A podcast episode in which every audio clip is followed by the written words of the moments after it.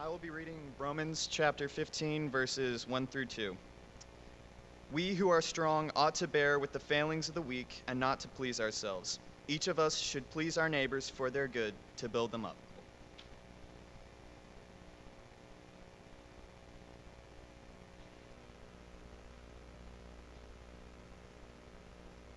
Good morning, church. And good morning, graduates. We are um, proud of you and thrilled for you and um, ready to see you leave. No, I'm just joking. Oh, isn't that a mixed blessing, parents? Oh, I couldn't believe it when Lauren was uh, a senior and uh, she was our first to leave the nest. We were just all of that. She was thrilled to leave, and we were thrilled she was walking out the door. Uh, but they come back, parents. they do. And uh, that's a joy, too. And so I just want to say thank you uh, to all the parents here who have done such a marvelous job uh, in preparing these teens. I had a chance this morning to be with them. And uh, probably the greatest senior blessing that I've ever been a part of uh, in my life as a minister. Ricky just does a phenomenal job with honoring our kids, including their parents, and the blessings that were read by um, those authority figures in their life. Some of them weren't their actual birth parents, but, but those blessings that were shared uh, were not only touching, I know, to the kids, but to every single one of us in the room. Uh, it was absolutely uh, an amazing morning. As the story goes, the mugging took place just blocks off of New York's Broadway Boulevard. It was a favorite route of tourists between Times Square and St. Patrick's Cathedral. The attackers set up their ambush in the most dimly lit alley closest to the famous Cambria Hotel because pizza delivery personnel were often seen making deliveries at all hours of the night there. Shortly after 9 o'clock, much to their delight, a Domino's pizza delivery man in his 30s parked just 10 feet from the alley. And the thieves waiting in the shadows bid their time until he had made his delivery upstairs to one of the rooms of the hotel, hoping for a cash transaction that would up the total that the driver would be carrying on him.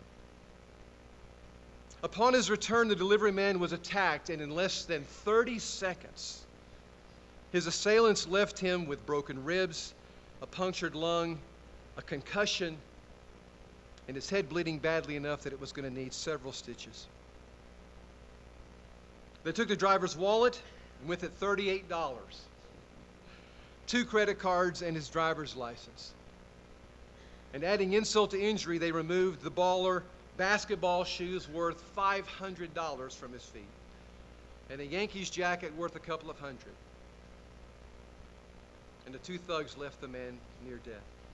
However, a horrible situation got better almost instantly when, in less than five minutes, a priest who was guest lecturing at St. Patrick's walked by. The priest had been speaking on the value of neighborhood, and he had spoken to a standing room only crowd. He was smiling at himself from the church's response to a little ditty that he had used in his talk. And like a good neighbor, Christians are there. He was smiling how um, the church had responded to that little ditty when he saw movement in the alley. And it was accompanied by sounds that seemed like moans. And what appeared to be a badly wounded man. He reached into his pocket to dial 911, but the phone was dead. He had forgotten to charge it, and then he heard a noise close to the dumpster where the body lay in the shadows. And he didn't wait around to see what it was that made the noise. Less than a few minutes later, however, a minister leader from the Baptist church who was also in Buffalo for the Love Your Neighbor conference walked by. She didn't hear any moans, but she saw a cat walking away from what looked like a bot in the alley with no shoes on and a pool of blood that was shimmering in the streetlight. She never even thought of her cell phone because the panic was in her heart was too great. Besides, she had a breakout session with her benevolence team back at the hotel and she was already late, and so she just kept moving. She had barely made the corner when a few steps behind her was a Syrian Islamic man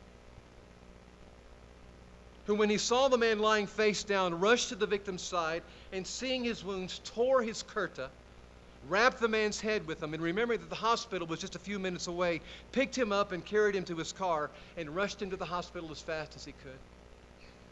And there he stayed with him through the night with this unidentified young man. And when he found out he didn't have any insurance, he generously paid with the credit card that he had there. And then he left the number in case there happened to be any more expenses.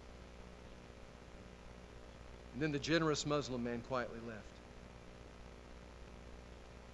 When the pizza delivery man woke up two days later and the nurse told him what had happened, the young man who was a preacher for the Church of Christ was grateful to God for saving his life, but not sure what to think about how he felt having God use a Muslim Samaritan to do it. Some of you look like you've heard this story before. And we have, haven't we? Even if you've never read the Bible, and even if you don't believe that the Bible is the Word of God, there's a good chance that you have heard the story of the Good Samaritan. Interestingly, in its original usage, it was meant to designate a group of people who were despised. And I say that word kind of lightly, but with its full force, hear it again who were despised. Jesus, who was a Jew, changed all that in Luke chapter 10 when Jesus tells a made up story to a Jewish religious leader. He was a religious heavyweight, the Bible says, who comes to him one day and he seeks to ask Jesus a question that he hopes will make Jesus look a little foolish.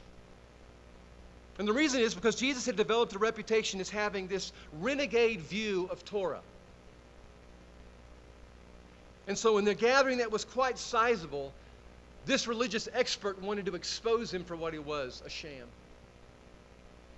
So, here's the question He said, What, in your opinion, will grant a person eternal life?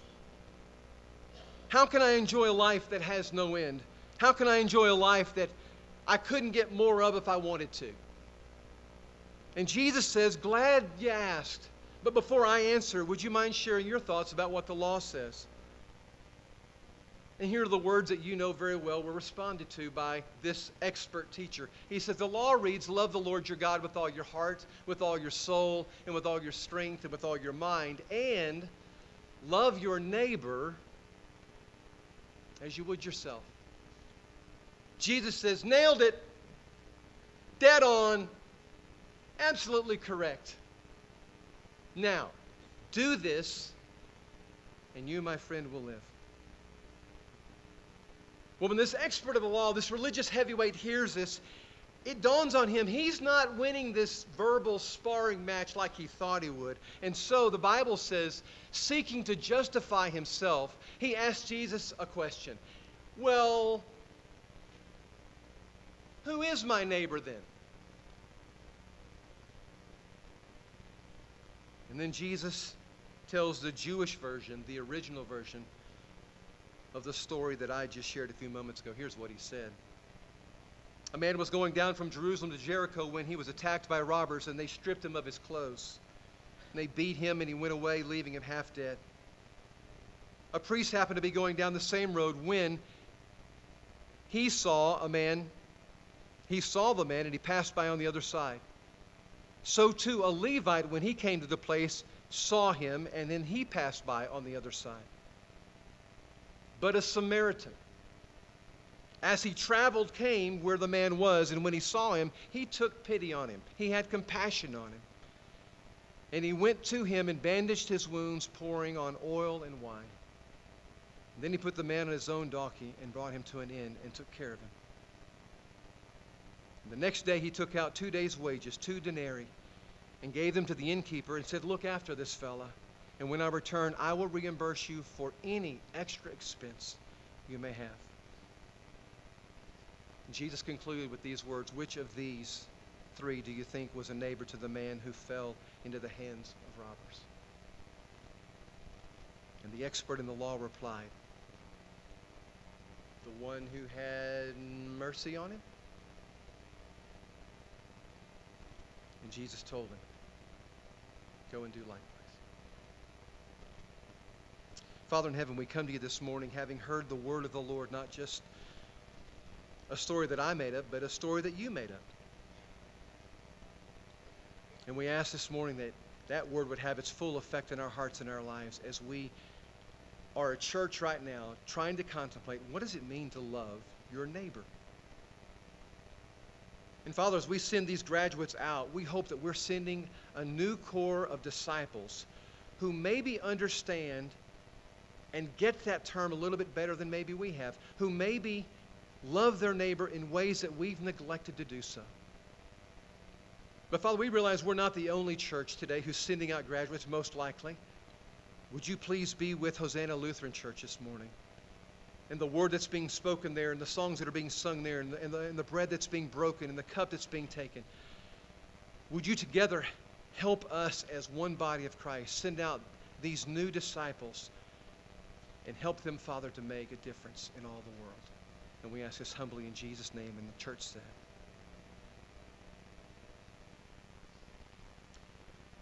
Both my version of the Good Samaritan story, or what may more rightfully be called the Good Neighbor story, and the one that Jesus tells, interesting enough, put the expert of the law in the ditch. He's the one laying assaulted and wounded in the road. He's the one who's been robbed and beaten and left for dead. Now, he could possibly be the priest, he could possibly be the Levite, but he's most certainly not the Samaritan. He's not the despised one, the one who, who he would have just as soon spit on as to speak to if he saw him in the street alive. That would have been too much for this expert of the law to handle. It would be too much for probably any one of us to handle. And I'll get to that in a minute. But two of the people that Jesus lists here come from this expert in the law's Jewish heritage. The priest and the Levite are duty bound by what they've been called to in their heritage, their birthline, to minister to people in need. That's what priests and Levites do.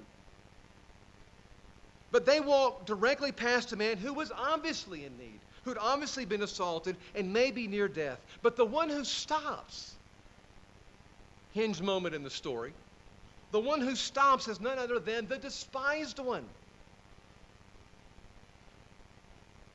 Now, to make this story personal, there's no way we could go further without me asking this question Who in the world or what category of people would you place in the despised category? It's the only way this story really makes any sense. Who are those people that, if they were in your presence, would literally make your skin crawl, and most certainly you would make sure your kids were not allowed to spend time around them?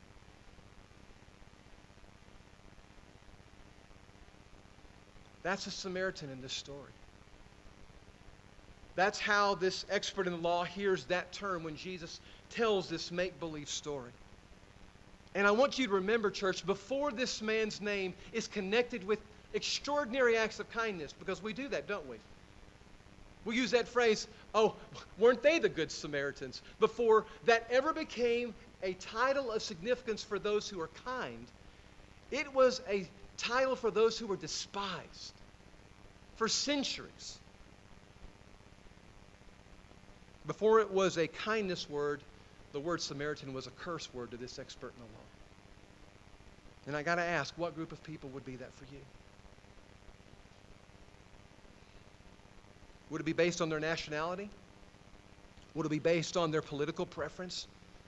Would it be based on their sexual orientation? Would it be based on their religious affiliation?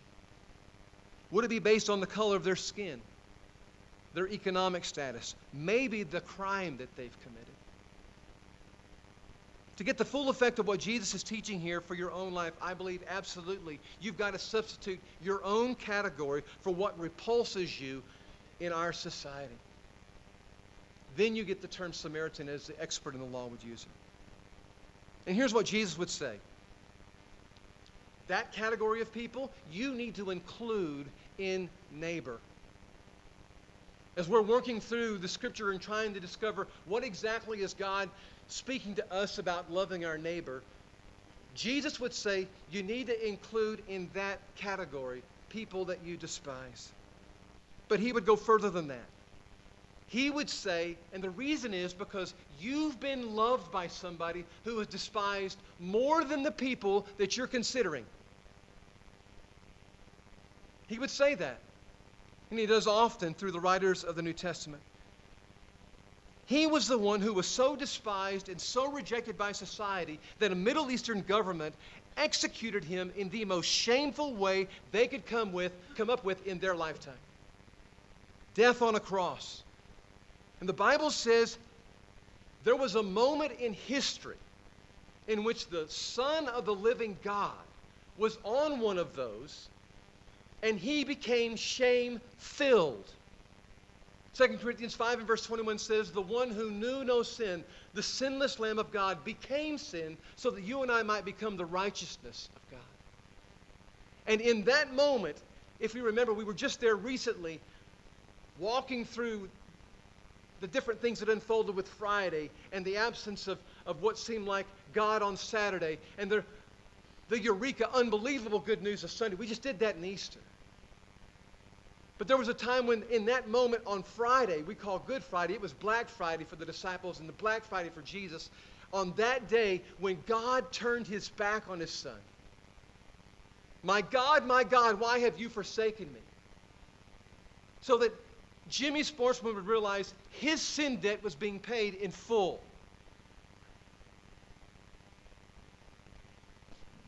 That's one. And you talk about despised. You talk about rejected. You talk about mocked. You talk about shameful. It doesn't come anymore specific and on point than that.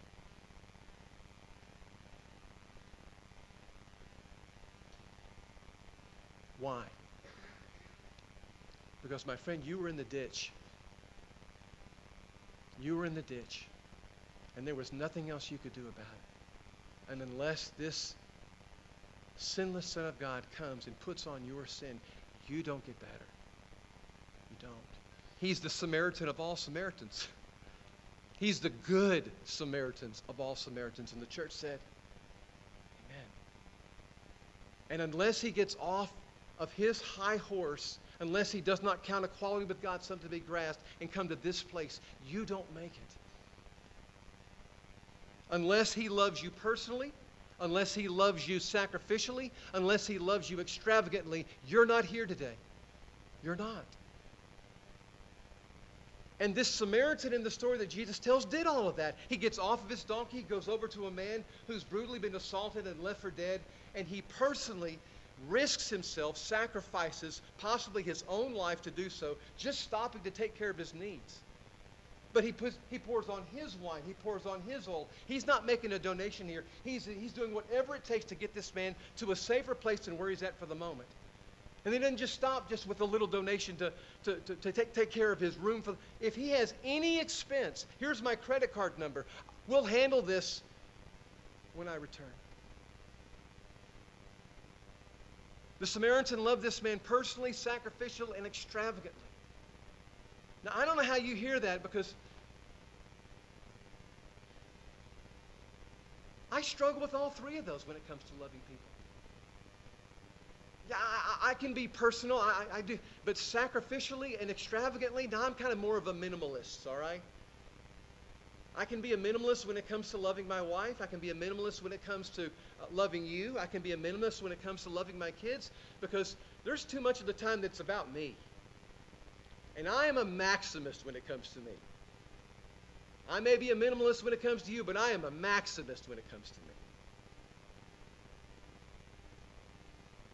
Jesus didn't ask me to love you minimally. He asked me to come, to come to you and love you with all of my heart and all of my soul and all my strength and all my mind. You say, well, that was that's really for God. And he goes, well, but there's a second one that's real close to that, very similar to that, and that's loving your neighbor as yourself. And that means loving you with all the power and all the creativity and all the quickness and all the magnanimous, uh, magnanimous, all, all the largeness that I like loving me with. And that's a lot.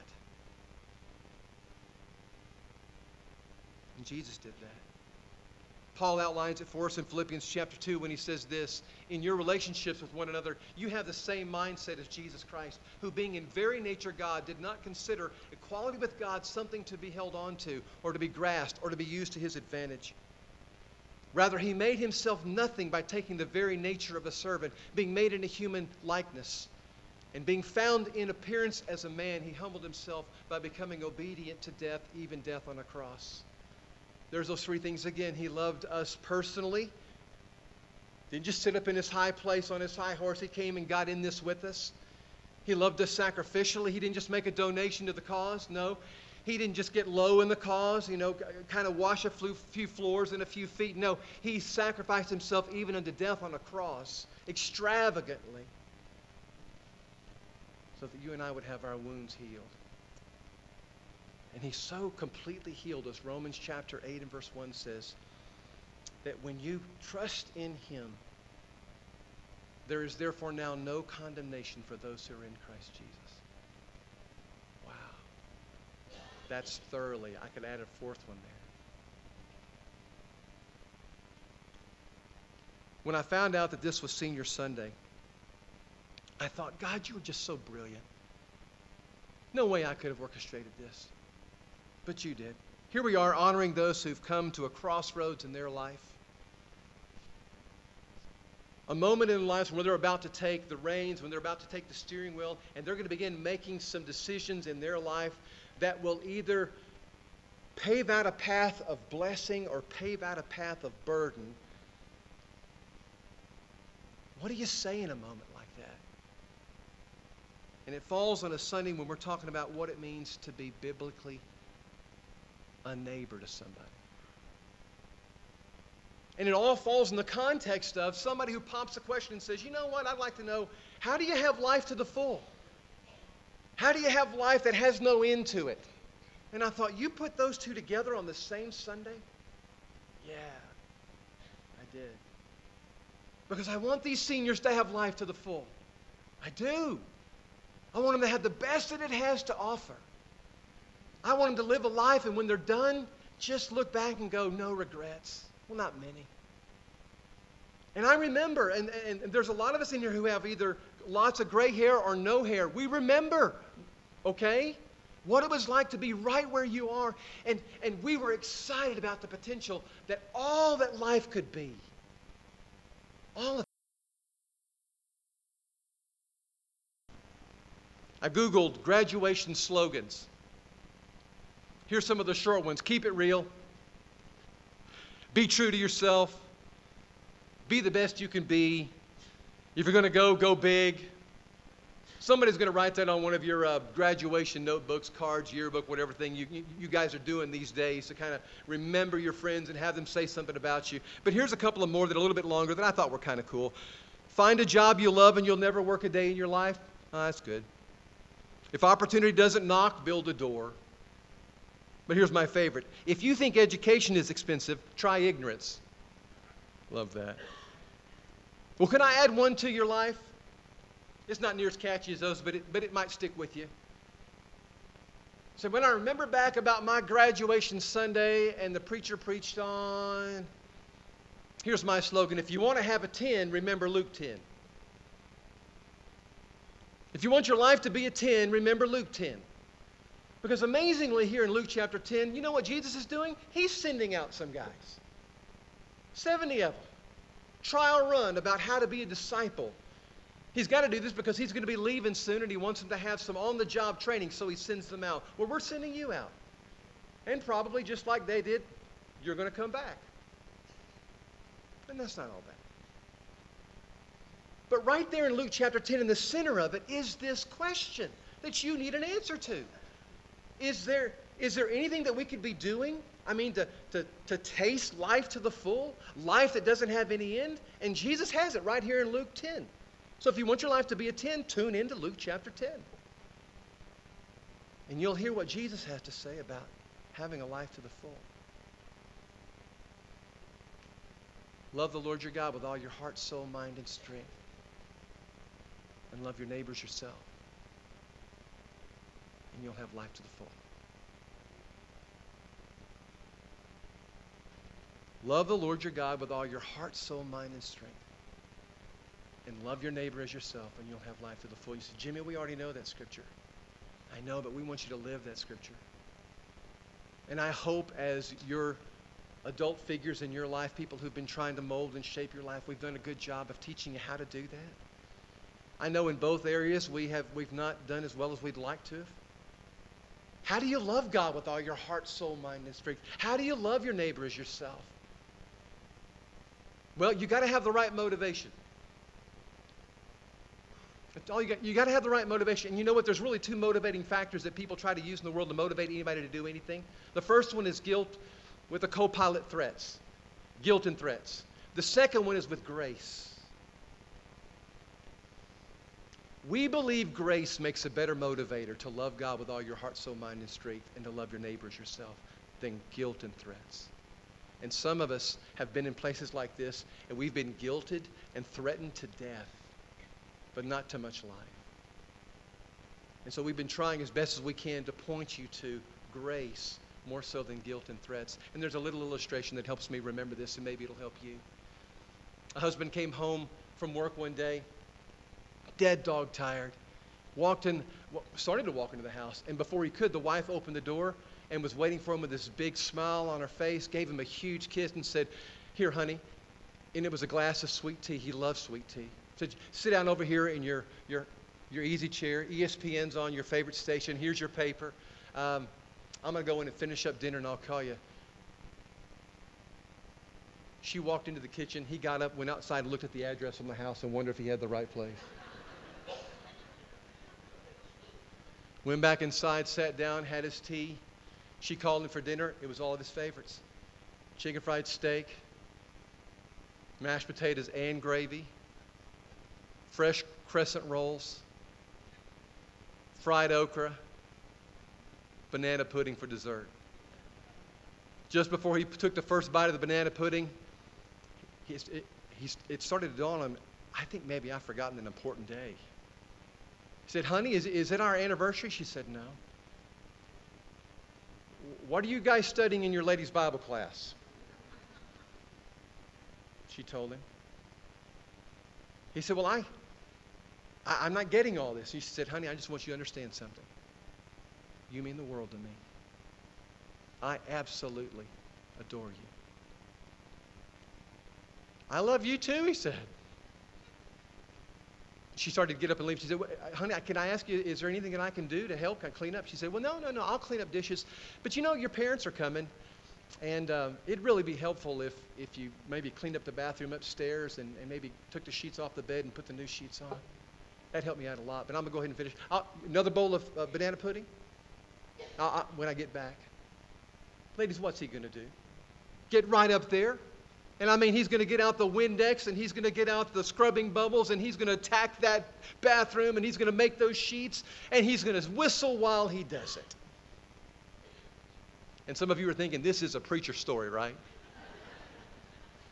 He might even take you out to dinner, on uh, not dinner, for, but for dessert. No, no, no. A movie, huh? After it's done. Now, you could have motivated him a little bit different. You could have met him at the door and said, Buddy, your mom and dad are coming in less than two days. And if you don't get up there and clean that bathroom and change out those seats, there will not be so much as a pinto bean on your plate. Are you reading me? And he would have said, Yes, ma'am. And he would have gone right up there and he would have also gotten out the, the scrubbing bubbles and, and the Windex. But I guarantee you, he wouldn't have been singing. He had been saying, Do you what? Ring around the tub, I'll wring her neck, is what I'll do. Talk to me like that. And you know what? There would have been a pristine bathroom and there would have been a pristine guest room, but not a pristine marriage. Guilt and threats are a powerful motivator to get people to do things you want them to do, but not for very long, and certainly not with much life in it. But then there's grace. Then there's, there's loving someone beyond what they even deserve. It's a powerful motivator. There's going to be a lot of advice thrown around to you, graduates, here the next couple of days and weeks. But can I, can I point you back to Luke chapter 10 if you want your life to be a 10? You love the Lord your God with all your heart, soul, mind, and strength, and you love your neighbor as yourself. It comes from the Greek word that means nearby. Plesion is the Greek word. It just simply means closest to you. So, yeah, sure, love the people closest to you uh, that you locker next to. Love the people closest to you that you uh, sit next to at, at school. Love the people closest to you that you work with. Love the people closest to you that fill in the blank that are in your home. But here's one that we're looking at as a church, taking a second look at. But as you seniors go out, would you maybe do a better job at something we may not have done so good a job at? Would you love that neighbor that's across your street and to your left and to your right next door? Would you maybe think about how, how they're doing? Maybe find out how they're doing? We're going to talk about exactly how that happens next week. Because I guarantee you, we're driving by, we're walking by some incredible needs in some people's lives. And we're hoping that you'll be a generation that pays more attention maybe to them than we have. Somebody's going to say achieving or mastering or purchasing or marrying or winning are the keys to the doors that hold the treasures of life behind them. And I just want to say on behalf of God, wrong. It's loving. It's loving. He'll change the world. There was a place in South Africa that not too long ago had two distinct groups of people who despised each other. It was South Africa. And a man by the name of Nelson Mandela helped to change all of that. And he changed it, interestingly enough, Philip Yancey writes, when he emerged from prison and was elected president of South Africa. He actually invited his jailer to join him on the inauguration platform. Early in his presidency, he appointed Archbishop Desmond Tutu as the head official of government and panel entitled the Truth and Reconciliation Commission. Yancey goes on to write the rules were simple. If a white policeman or army officer voluntarily faced his accusers, confessed his crime, and fully acknowledged his guilt, he could not be tried and punished for the crime. This approach was highly controversial, as we can imagine, but Tutu kept insisting that the country needed healing rather than eye for an eye justice. At one hearing, a policeman by the name of Vanderbrock recounted an incident when he and other officers had shot an 18 year old boy and burned the body in order to destroy the evidence. Eight years later, Vanderbrock returned to the same house to seize the boy's father. The man's wife was forced to watch as the policeman bound her husband on a wood pile, poured gasoline over his body, and ignited it with a match. After this man had recounted his crimes, the judge then turned straight to the elderly woman who had lost her husband and her son to this atrocity, and he asked her, What do you want from Mr. Vanderbrock?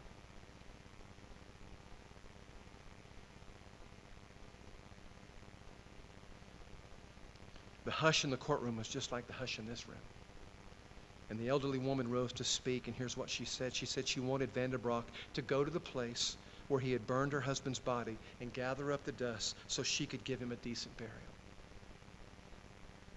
Vanderbrock bowed his head and nodded in agreement he'd do that. And then she added a further request Mr. Vanderbrock, you took away all my family, all of them from me. She said, looking at him, but I still have a lot of love to give. Twice a month, I would like for you to come to the township and spend a day with me so that I can do my best to mother you. I'd like you, Mr. Brock, to know that God has forgiven you, and I forgive you too. She told the judge, I'd like to embrace this man if he'll let me so he can know that my forgiveness is real. And spontaneously, all those in the courtroom began singing together amazing grace. How sweet the sound that saved a wretch like me. Mr. Vanderbroek never heard a word of the hymn. Because Philip Yancey writes, he had fainted dead away.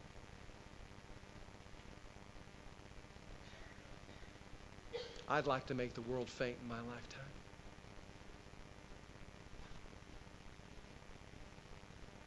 Because we loved personally, because we loved sacrificially, and because we loved extravagantly. That's what God's called us to. That's what He's calling you seniors to. You want to talk about living? It doesn't get any better than that. We come to you, Father, thanking you for all that you have meant in our lives. Thank you for coming down from your high place to our low place to get in the ditch with us. And Father, I know that you've brought someone here this morning who finds that hard to believe that you could love them that much. But I pray, Holy Spirit, you'll do what I can't in any sermon that I ever preach. Would you please touch and convict their hearts to let them know they're worth that much? Would you let that grace just wreck them so you can love them? And help lead them to a path of life that they couldn't imagine. I pray for our seniors here who have a bazillion decisions to make. And I pray, Father, that they truly will allow your, your word to be the GPS of their life. But if they can't remember all of it, would you help them to remember the north point of it? The true north. To love you with all their heart, soul, mind, and strength. And to love their neighbors themselves. Father, may they lead us to places with those truths, those promises, those um, acts of grace where we've not been yet as a church. We ask it humbly in Jesus' name, and everyone said. We're going to sing a song now that um, celebrates God's greatness and His love. And uh, if we can love on you in any way, into Christ maybe for the first time, to pick you back up if you've fallen down, if there's any way that we can meet any, of you, we've got elders at the back and elders here at the front. Please come while we stand and while we sing.